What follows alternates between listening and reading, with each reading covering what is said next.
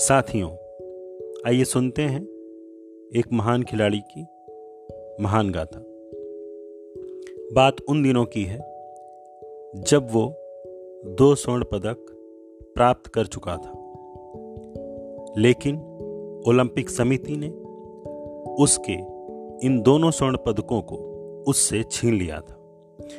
वो महान खिलाड़ी गिड़गिड़ा रहा था, वो चिल्ला रहा था कि उसने ऐसा कोई अपराध नहीं किया है, जिसकी उसे ऐसी कड़ी सजा दी जा रही वो बार बार याचना कर रहा था कि मुझे उम्मीद है, सच जानते हुए मुझे माफ़ कर दिया जाएगा,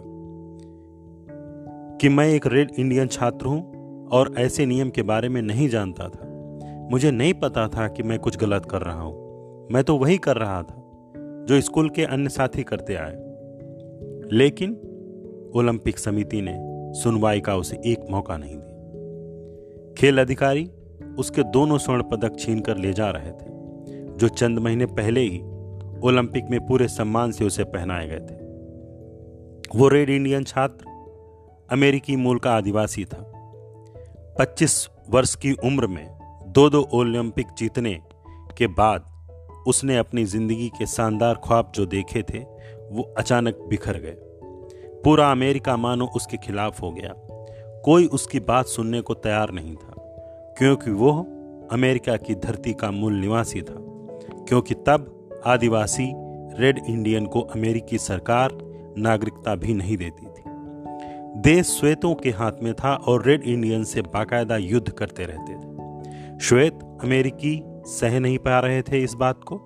कि रेड इंडियन ओलंपिक से पदक जीत आए और वो भी से नहीं, रजत नहीं, सीधे स्वर्ण।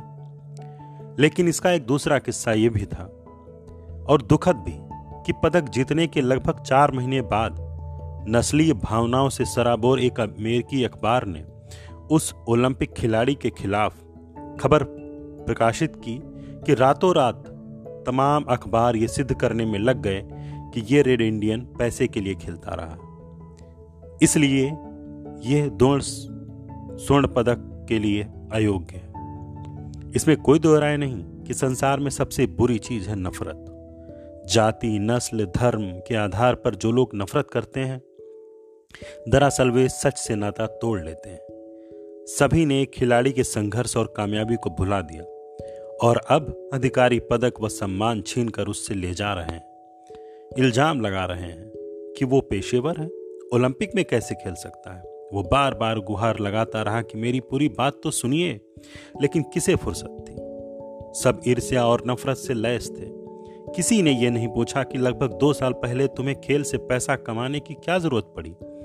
किसी ने यह भी नहीं पूछा कि तुम्हारे माँ बाप नहीं है, तुम पैसे कैसे कमाते हो? तुम कैसे पढ़ते हो? ज़िंदगी कैसे गुजारते हो?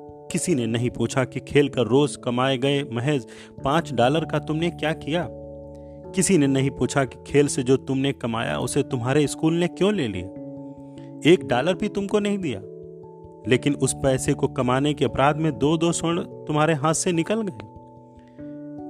तुम बेहद बलवान हो, बहुमुखी हो, प्रतिभावान हो, लेकिन फिर भी इतना असफल कैसे हो गए? उसकी आँखों में आँसू आ रहे थे। कहते हैं कि रिकॉर्ड बुक से वो नाम भी मिटा दिया गया, जो आदिवासी पिछड़ा दलित है। उसे अपने जीवन में न जाने कितने काम करने पड़े। फ़िल्मों में छोटे छोटे काम के अलावा निर्माण, मजदूर, गार्ड, बाउंसर तक का काम करना पड़ा, क्योंकि स्वर्ण पदक के साथ उसकी ज़िंदगी भी छीन गई थी। खैर, नफरत के बादल धीरे धीरे छटने लगे। देश में धीरे धीरे लोग उसे जानने लगे। James Francis थोरपे। जी हाँ यही वो नाम था, जिसके साथ इतना बड़ा अन्याय हुआ। अपने समय के सबसे योग्यतम खिलाड़ी का आदर तो दूर ओलंपिक समिति ने अनादर की पराकाष्ठा की। महान खिलाड़ी जिम थोरपे जब बीमार पड़ते थे तो दान खाते से इलाज कराने की भी नौबत आ जाती थी। उन्हें दिल का तीसरा दौरा पड़ा और दुनिया से इस गम के साथ रुखसत हुए कि आखिर उनके साथ न्याय क्यों नहीं हुआ। आप सभी को ये बताते चलें कि थोरपे 1912 में स्टॉकहोम ओलंपिक में सबसे कठिन प्रतिस्पर्धा के खिलाड़ी थे। डेकाथलॉन में दस तरह के खेल में भाग लेना पड़ता था और पेंटाथलॉन में पाँच तरह के खेल में। दोनों में बहुत भारी अंतर से थोरपे ने स्वर्ण पदक हासिल किए थे। उनके दीवाने अब भी याद करके रोते हैं कि ओलंपिक में कैसे उनके जूते चोरी कर लिए गए थे। कोई जूता देने को तैयार नहीं था तो कैसे उन्होंने कबाड़ से जल्दी जल्दी दो तरह के जूते निकाले और किसी तरह पैरों में फंसा कर 1500 मीटर दौड़ में सबसे बहुत आगे निकल गए थे। शुक्रिय है कि उनकी मौत के 30 साल बाद ओलंपिक समिति ने अपनी गलती मान ली। सम्मान और पदक उनके बेटों को लौटा दिए। उनके खिलाफ शिकायत को पूरी तरह गलत पाया। लेकिन क्या उनसे पदक छीनना अपराध से कम था? थोरपे को पदक जीते 110 साल होने जा रहे हैं। लेकिन उन्हें वो सम्मान नहीं मिला जो मिलना चाहिए था, क्योंकि समाज में नफरत आज भी ज़िंदा है। जी हाँ समाज में नफरत आज भी ज़िंदा है और वो इसी प्रकार से खिलाड़ियों के प्रति या किसी व्यक्ति विशेष के प्रति समय समय पर अपना मुँह उठाकर खड़ी रहती है।